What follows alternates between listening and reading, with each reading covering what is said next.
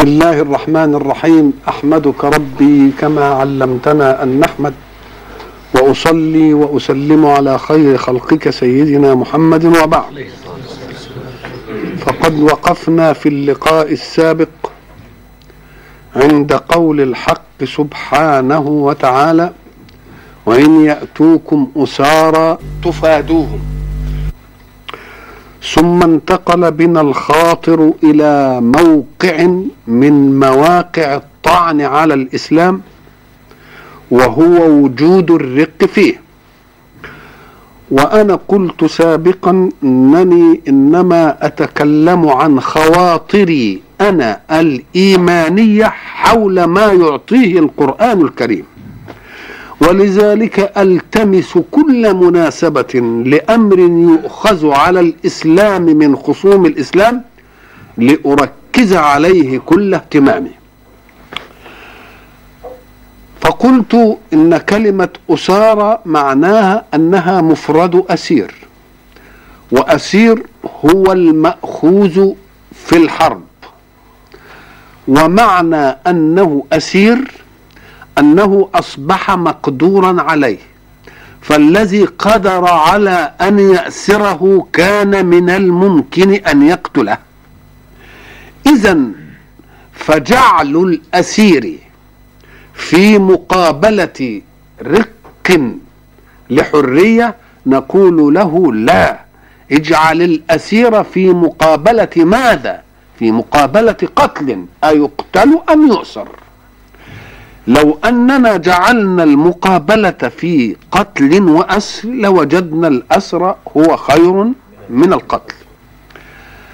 وبعد ذلك أردنا أن نبين أن الله سبحانه وتعالى حينما شرع للأسر قضيته بالمن أو الفداء ترك الأمر حتى تضع الحرب أوزارها لنعرف ماذا يعامل خصومنا من أسر عندهم منا. فليس من المعقول أن يطلق المسلمون أسيرهم من عدوهم ثم يمسك عدوهم أسيرهم منهم. وهذا ما انتهى إليه آخر الأمر كل قوانين الدول في العالم المتحضر، المعاملة بالمثل. ولكننا نريد أن نعالج الموضوع من زاوية أخرى، وهو الله سبحانه وتعالى حين خلق الإنسان قلنا أنه أمده بعطاء ربوبيته، أي ولو كان كافرا به. فتشريع الأسري في عمليات الحرب حقن للدم ولو كان كافرا، إلا أن يكون وجود حياته خطرا على الدعوة الذي نسميه مجرم حرب. حين ننظر إلى هذه المسألة يجب أن ننظر إلى ما سبق الإسلام. أكان الرق غير موجود فأوجده الإسلام؟ أم كان الرق موجودا قبل الإسلام؟ كان الرق موجودا قبل الإسلام. إذن فالإسلام لم يشرع رقا، وإنما جاء فوجد رقا موجودا في العالم، وكانت الأرض تباع بفلاحيها، عبيد الأرض. ولكن لننظر كيف لم يشرع الإسلام الرق وإنما شرع العتق. يبقى الإسلام شرع العتق, العتق ولم يشرع الرق. لكيف؟ لأن الرق الذي كان قبل الإسلام كانت له منابع متعددة، أكثر من عشرين منبع. حرب فنستأسر يبقى رقيق، جماعة يغيرون على جماعة يبقى رقيق، ما فيش حرب غارة كده. واحد صنع ذنبا ويريد أن يبرئ نفسه يهب ولده يعطيه رقيق، عليه دين يعطيه رقيق. إذن فأسباب الرق كانت متعددة. ومصارف الرق الذي ينهي الرق ما هو؟ لا شيء إلا شيء واحد وهو إرادة السيد. إذن فمنابع الرق قبل الإسلام كانت متعددة والمصرف واحد وهو إرادة السيد. فماذا صنع الإسلام؟ صنع الإسلام قضية يجب أن نتنبه إليها في أي نقاش يدور حول هذا الموضوع. جاء إلى المنابع المتعددة فوحدها وإلى المصرف الواحد فعدده. جاء إلى المنابع المتعددة فجعلها منبعا واحدا فقط وألغى كل شيء. هذا النبع الواحد ما هو؟ الحرب المشروعة، وما عدا ذلك ألغاه كله. وجاء في المصرف الواحد اللي هو إرادة السيد وعدده، الذي يضيق منابع الشيء ثم يوسع مصارفه. أيقال أنه أيد الرق أم أيد العتق؟ أيد العتق. أيد العتق. إذن فالإسلام إنما جاء ليشرع العتق ويعدد ألوانه ويحدد الرق ويوحد. احنا كما كما نحب أن نقول هناك حوض فيه صنابير متعددة يتدفق منها الماء وتصب في الحوض وتصب في ذلك الحوض، وفيه بالوعة واحدة بتاخد منه بتاخد منه. مش كده؟ الإسلام ما عملش كده، عدد البالوعات اللي تصف الرق ووحد الصنبور. صنبور واحد ولا صح؟ يبقى معنى ذلك أننا إذا عددنا البالوعات ووحدنا المصبات اللي في الحنفيات يجي يوم ال... يجف الحوض.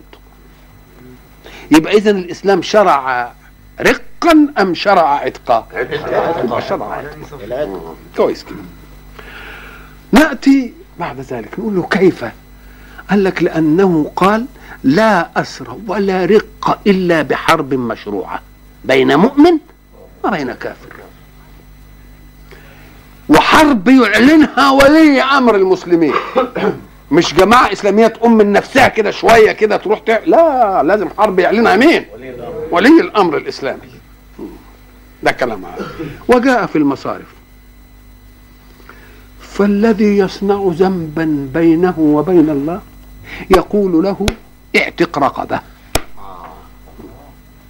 اعتق رقبة، ظهار اعتق رقبة، اعتق رقبة، كفارة يمين اعتق رقبة، صيام اعتق رقبة، كل حاجة اعتق ايه؟ رقبة. إذا عمال بيعدد ايه؟ عمال بيعدد في الايه؟ في مصارف ال... في مصارف الرق. وما دام عمال يعدد في مصارف الرق يبقى بده ينهيه، ولكنه يريد أن ينهيه ينهيه إنهاء لا يوقع المجتمع في هزة عنيفة كالهزة التي حدثت في إلغاء الرقيق في السودان، وحدثت أيضا في إلغاء في إلغاء الرقيق في أمريكا. ليه؟ لأن الحياة الاقتصادية كانت ماشية على نظام، بدليل أنهم في السودان حينما أعلنوا التحرير راحوا لأسيادهم رجعوا لهم تاني طبيعتهم. الله. إذن فالإسلام إنما جاء ليصفي الرق تصفية لا تورث المجتمع هزة عنيفة في حركته. والذي نشأ على أنه رقيق كده يا جماعة ما يحسنش حاجة، فإذا ما خرج ليستأنف حياة استقلالية ما يستطيعش. كلام كويس. فقال كل ذنب من الذنوب تعال اعتق ايه؟ رقبة. اعتق رقبة. اعتق رقبة. اعتق رقبة. طيب ما فيش ذنب. قال لك برضه فلا اقتحم العقبة وما أدراك ما العقبة؟ فك رقبة. الله. إذا عمال بي ايه؟ بيحببني في اني انني ايه؟ اعتق. كل حاجة يقول لي اعتق، كل حاجة يقول لي اعتق، الذنوب اللي بيني وبين ربنا اعتق، ايه اعتق. يبقى معناها أنه يحبذ الرقة أم, أم يريدوا التحرر؟ يريدوا التحرر. فإذا لم يذنب واحد ذنبا ولم يشأ واحد أن يكون سمحا بالنسبة لأخيه ويحرره كده ويعتقه وإلى آخره، ما فيش أبدا أي حاجة. يقول له إذا لم يكن ذلك شيء من ذلك فأنا أطلب منك إخوانكم خولكم جعلهم الله تحت أيديكم، فمن كان أخوه تحت يدي فليطعمه مما يطعم.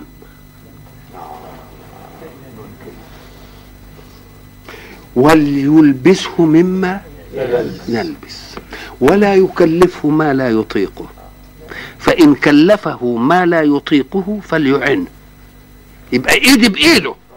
طيب هاتي إنسانا حينما آتي لآكل يأكل معي من أكلي، وأجيب لي ثوب أجيب له من الم... من ال... من القماش اللي أنا لابسه، وأجيب له ثوب زي ما زي ما بلبس، وس... وساعة ما بيكون في شغله ومش قادر عليها أنا إيدي بإيده. طب هات لي بقى واحد يبقى بالشكل ده، مين يرضى إنه يبقى حر؟ مين اللي يرضى إنه يبقى إيه؟ إنه يبقى حر. إذن فالذي استبقاه استبقاه بشروط، هذه الشروط هي أن يكون مساويا لك، وأن يكون عبدك أنت لا عبدا لسواك. يكون عبدك أنت مش عبد لمين، ولذلك يضع قضية عبد غيرك حر مثلك. عبد غيرك حر مثلك، إياك أن تقول له تعالى عبد يقول لك مش بتاعي. وحتى إذا كان عبدي يقول اوعى تقول له يا عبدي، قول فتايا أو قول فتاتي، حتى اللفظ ما يرضاش له. إذن فحينما عدد الإسلام المصارف ووحد المنبع يبقى لم يكن للإسلام قصد إلا أن يصفي هذه العملية، ولكنه لا ينهيها بجرة قلم. ليه؟ لأن مترتب عليها حركة الحياة، ومترتب عليها أن الناس الذين نستأثر منهم ونأخذ منهم عبيدا عرضة أيضا أن يأخذوا منا أسرى ويأخذوا منا عبيدا، فلنترك الأمر لنتعامل معا بالمثل. بقيت مسألة واحدة، وهي مسألة المرأة الرقيقة اللي يأخذونها أيضا على الإسلام. يقول وما ملكت أيمانكم، ويتجوز أربعة واللي ملكت يمينه ده بلا عدد، بيعتقدوا إن ذلك إذلال للمرأة. نقول له لا، هذا أيضا باب جديد من أبواب تصفية الرق. ليه؟ لأنها لو ظلت بعيدة عن استمتاع سيدها بها وجاء عبد فتزوجها أو غيره فتزوجها ما تلده يكون عبدا، ولكن من سيدها يكون حرا، وهي تصير أم ولد لا يصح أن تورث ولا أن تباع. يبقى بيصفي إذن الرق ولا لا؟ فاستغل عملية الاستمتاع بأن يصفي الرق أيضا، ولو بقيت غير مستمتع بها من سيدها لكان كل ما من تأتي به من الناس يبقى رقيق، يبقى بيزود إيه؟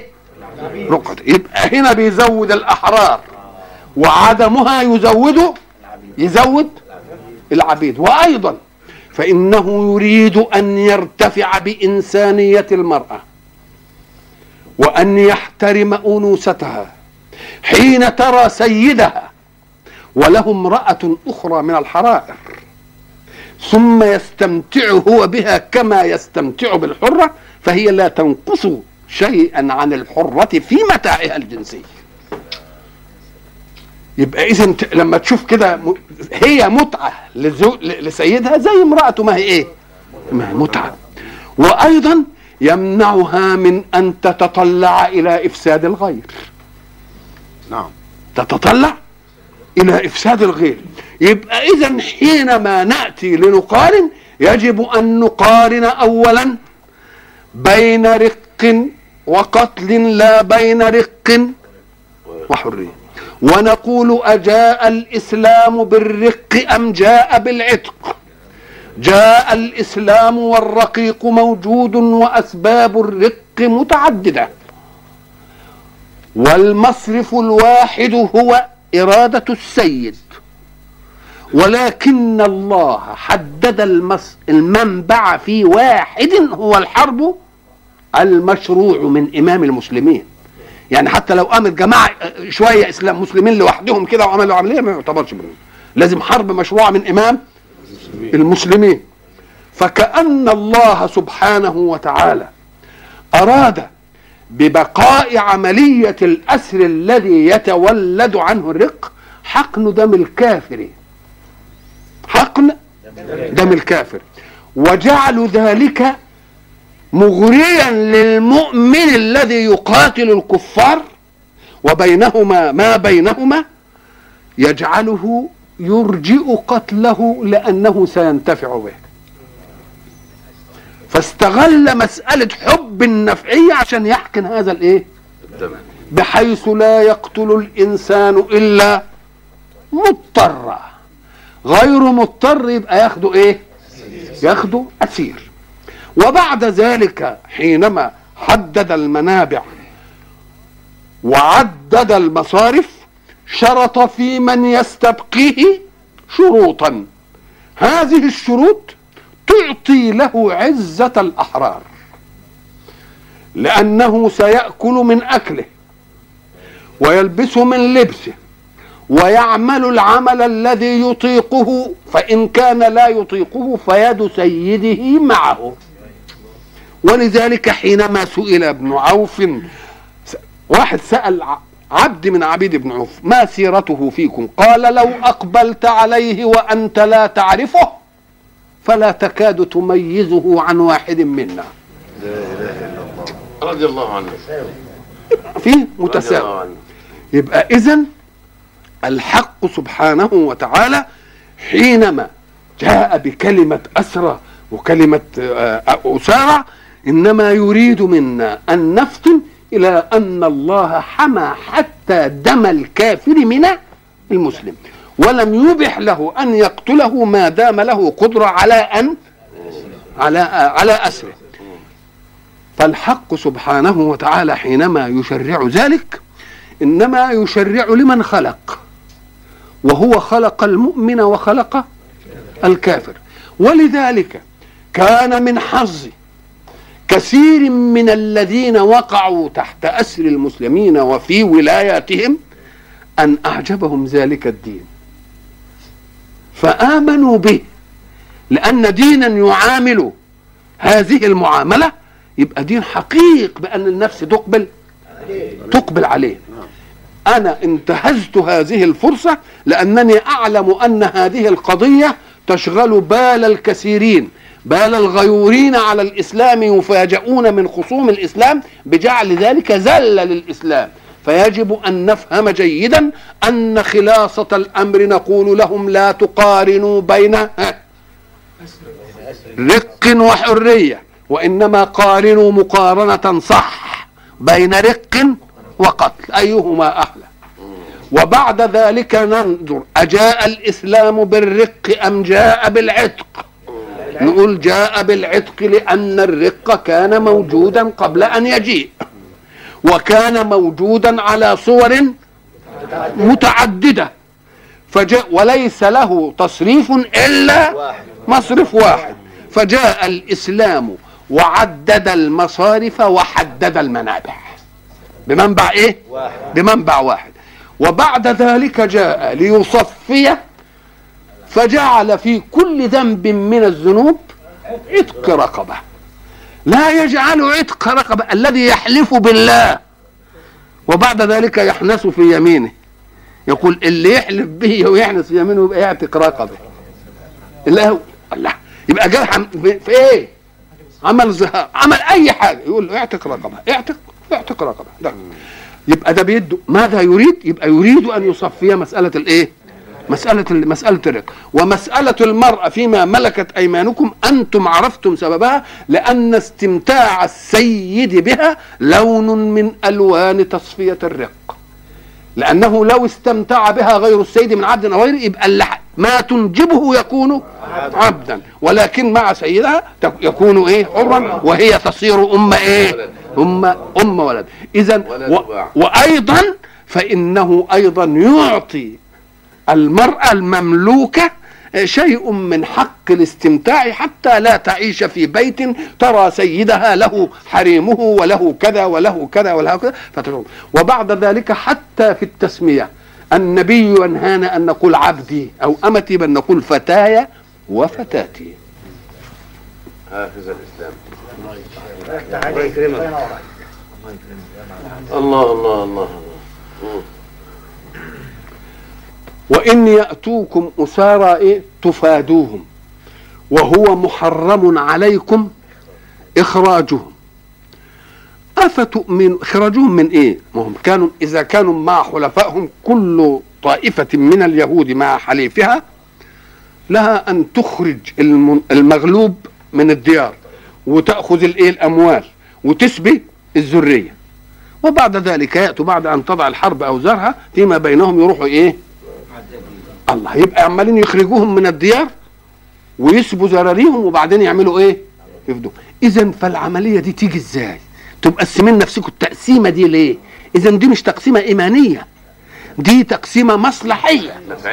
تقسيمه مصلحيه ليه؟ لانه لم يكن من المعقول انه انتم اهل كتاب حتى قبل ان يجيء رسول الله صلى الله عليه وسلم، انتم اهل كتاب وكنتم تستفتحون برسول يأتي، وتقولون للمشركين من الأوس والخزرج دول سيأتي نبي نقتل نتبعه ونقتلكم به قتل عاد وإرم، فكيف يتأتى ذلك ثم تقسمون أنتم أنفسكم وأنتم مؤمنون بكتاب، فتنقسمون قسم مع هؤلاء وقسم مع هؤلاء، تظاهرون عليهم بالإيه؟ بالإثم والعدوان. تظاهرون عليهم بالإثم والعدوان، لا معصية تانية في آية تانية، تظاهرون عليهم بالإثم والعدوان. إذا إذا التظاهر في ذاته وهو التعاون مش ممنوع، تعاونوا على البر ولا تعاونوا، ولذلك جه هنا قال تظاهرون عليهم بالإثم والعدوان. ما هو الإثم؟ الإثم هو الشيء القبيح الذي يستحى منه، أو كما حدده رسول الله صلى الله عليه وسلم حينما سئل عن البر وعن الإثم قال البر ما اطمأنت إليه نفسه، مش كده؟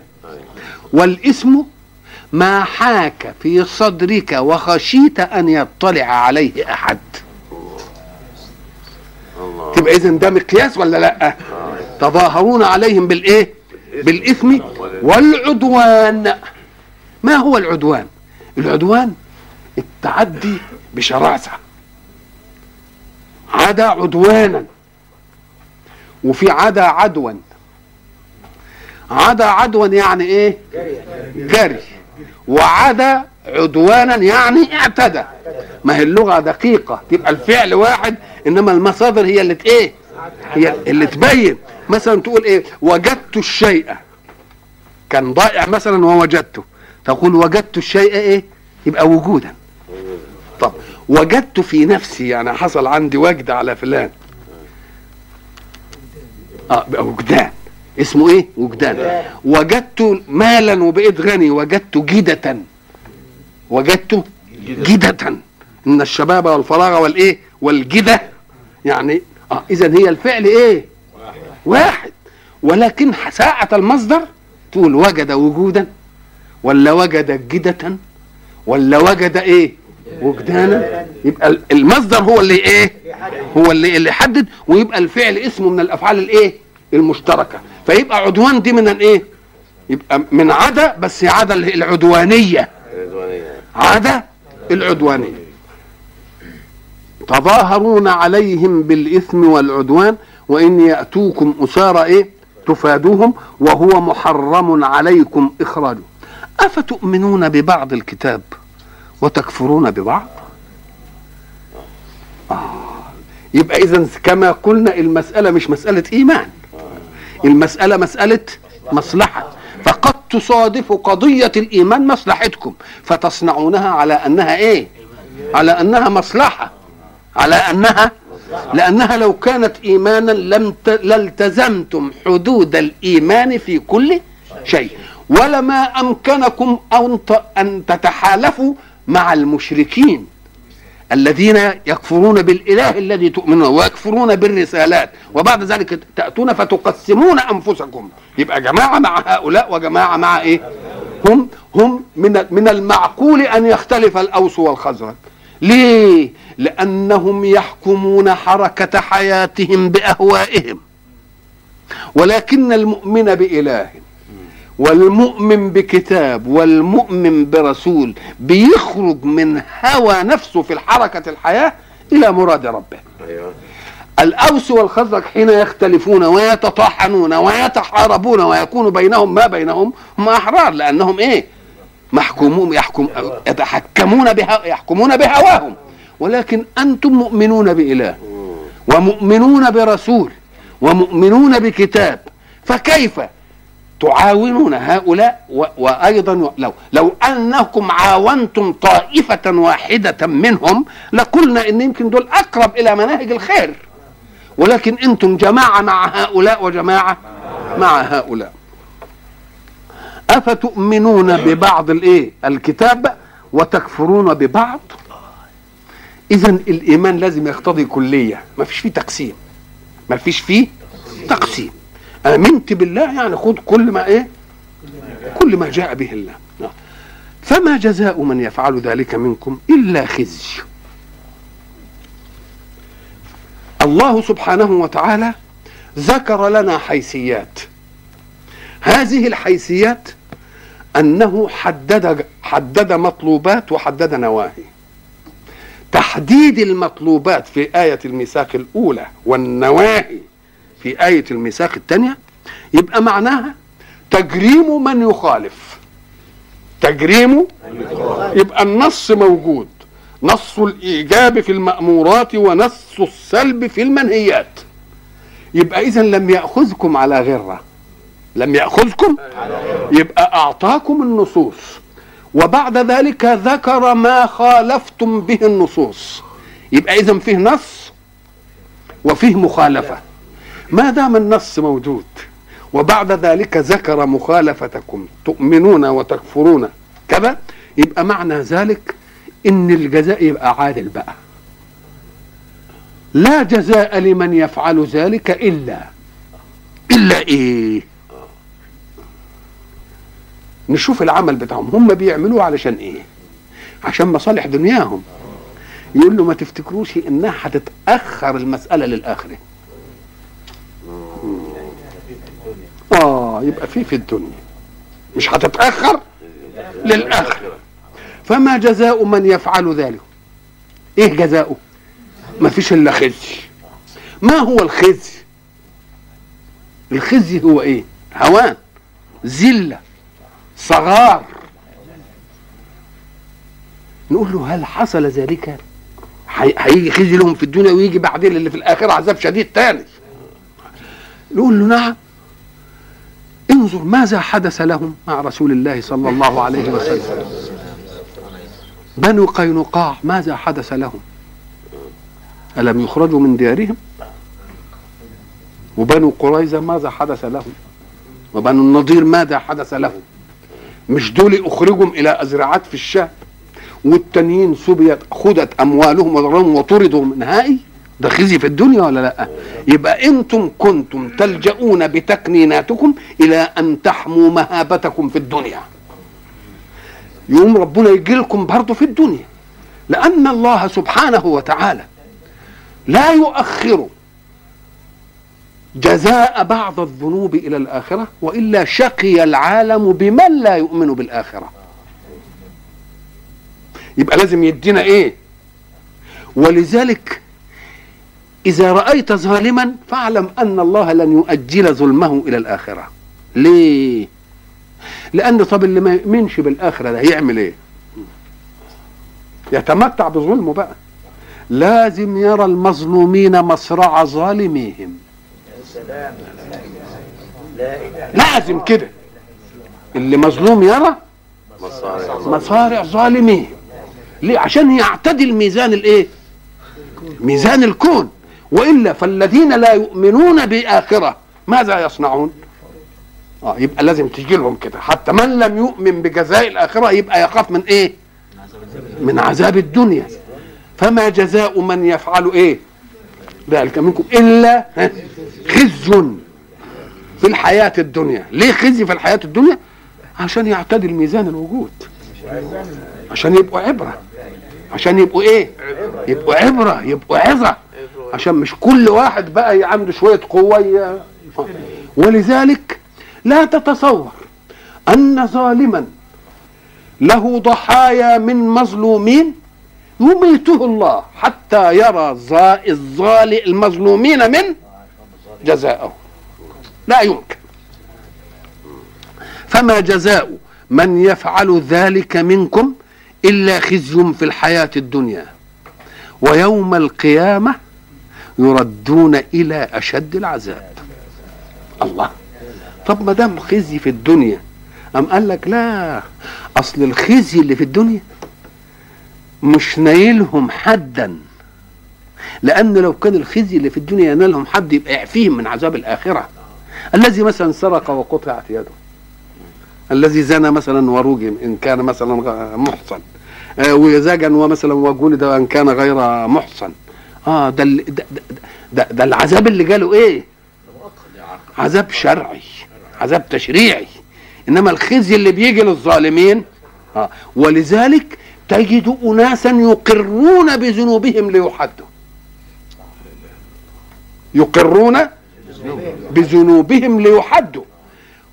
فما دام يقر بذنبه ليحد، يبقى أمر الآخرة عنده أهم من أمر الدنيا. ولذلك بيعتبروا قضية فضوح الدنيا أهون من فضوح الإيه؟ أهون من فضوح الآخرة. وإلا تتصور مثلا في الإسلام مثلا الناس يروحوا يقروا كده لرسول الله بأنهم زنوا، ولا حد شافهم ولا حد جاب لهم شهود ولا، وكل ما كل من حد في الإسلام حد الزنا كلهم بالإقرار، ما جاتش بشهود أبدا. معنى بيقر يعني إيه؟ يعني أمر الآخرة متضح له تماما. يقول لك لا، أنا انفضح في هذه الدنيا ولا افضحه في الايه في الاخره. ما يجيش واحد يقول لك طب ما دام اخذوا الخزي في الدنيا يبقى يوم القيامه ليه عذاب شديد تاني؟ يقول لك لانهم لم يخزوا حدا، ما اخذوش ايه حدا، انما اه ده اخذوا ده, ده تاديبا وهم على كفرهم وهم على مخالفتهم. انما لو اخذوا حدا يبقى خلاص تنتهي المساله. والا فيكون الذي اخذ الذي اخذ منه الحد في الدنيا بان كان سارقا فقطعت مثلا يده، وبعد ذلك ياتي يعذب في الاخره، يقول لك يا اخي طيب اللي اللي ما قرش اختلف ليه معاه؟ يبقى يبقى ده ما يمكنش تبقى زي بعضها بقى. ولذلك لما لما جاء العلماء واختلفوا هل الحدود التي حدها الله سبحانه وتعالى زواجر ام جوابر؟ معنى جوابر يعني تجبر الذنب، ومعنى زواجر تصدر عن فعل. نقول له يا اخي لا تق... لا تقل في شيء انه متقابل ما دام الجهه منفكه. هي جوابر لذنبه وزواجر لسواه. الله الله اه هي جوابر لمين؟ لذنبه. ما تقولش هي جوابر ام زوابر الا اذا كانت دي هتتناقض مع دي. ده الجهه منفكه، الجهة منفكة، هي جوابر لمن؟ لذنبه هو، وزواجر لغيره. إنما الشيء يتقابل مع الشيء حينما يكون المصدق واحد، يعني الجهة بتاعته إيه؟ واحد. فهي زواجر وجوابر. الله يفتح عليك. فهي إيه؟ زواجر وجوابر، جوابر لصاحبها وزواجر لمين؟ وزواجر لغيره. يجي واحد يقول لك ما طب ليه بقى ما دام لهم خزي في الدنيا؟ نقول له لا اصله ما جاش حد. الله يفتح عليك. فما جزاء من يفعل ذلك منكم الا خزي في الحياة الدنيا ويوم القيامة يردون الى اشد العذاب. ليه؟ لأن ما ينالهم في الدنيا من خزي الأداة فيه البشر، والبشر محدودو القدرة، إنما في الآخرة آه مردودة إلى مين؟ إلى الله، إلى العلي القدير. تبقى دي أشد ولا مش أشد؟ أو لأن هذه يزحزح عن خزي الدنيا بالموت، وديكها ما يقدرش يزحزح عنها لأنها ما فيهاش موت. الله، تبقى أشد ولا مش أشد؟ إذن فالشدة قد تكون ناشئة من موقع العذاب في الدنيا بشر، وموقع العذاب في الآخرة الله. الله. أو الشدة تأتي من أن هذه من الممكن أن يذهب عنها الإنسان بأنه يموت وخلاص وتنتهي، وديكها لا يموت فيها ولا إيه ولا يحيا حياة كريمة. مفهوم؟ وما الله بغافل عما تعملون. تسجيل الآية بقوله وما الله بغافل عما تعملون، لأن المهدد بشيء إن لم يكن محيطا بأعمال من يهدده، يبقى التهديد يعني كده هات واحد يهدد، هات بشر يهدد مثلا بشر، يقول لك يمكن ينسى ديا، يمكن دي ما تجيش على باله، يمكن دي اه اقول لك لا، الله ما الله بغافل عما عما تعملون. أولئك المشار إليهم بقى بالأخذ الميثاق ونكسوا فيه إيجابا وإيه وسلبا، وآمنوا ببعض الكتاب وكفروا بالإيه بالبعض، وحيجي لهم خزي في الدنيا ويوم القيامة يبقى عذابهم شديد، والله غير غافل عما إيه عما يعملون. أولئك الذين اشتروا الحياة الدنيا بالآخرة، يبقى أصل الخيبة فيهم آه أنهم اشتروا الحياة الإيه الدنيا بالآخرة بالآخرة وجعلوا الآخرة إيه ثمنا، جعلوا الآخرة ثمنا. والإنسان لا يدفع ثمن شيء إلا إن كان مؤمن إنه إيه يجيب له فما آه يجيب له أحسن منه يجيب له. يبقى هم نظروا إلى الدنيا فقط، وإحنا قلنا سابقا أن نظرة العاقل إلى الدنيا يجب حين يقارنها بالآخرة يعمل مقارنة اقتصادية، مقارنة اقتصادية. قلنا مش قلنا كده، قلنا إن الدنيا عمرك فيها هو عمر الدنيا، لا تقل الدنيا عمرها مليون سنة أو مليونين أو ثلاثة، ما لك وشأنها، بل عمر الدنيا هو بقاؤك فيها، مش كده ولا لا؟ نعم. وإلا فالدنيا تبقى لغيري وما إيه وأنا أعمل بها إيه؟ نعم. يبقى إذن الدنيا عمرها إيه؟ عمر. عمرك فيها، وعمرك فيها أله حد؟ ليس له حد. قلنا بقى افتكروا كويس أن أن أنها لا سبب للموت، خلاص؟ والموت من دون أسباب هو السبب. مات ليه؟ لأنه يموت. مات ليه؟ لأنه إيه؟ يموت. ما تقولش ليه كذا، ما فيش لها سبب.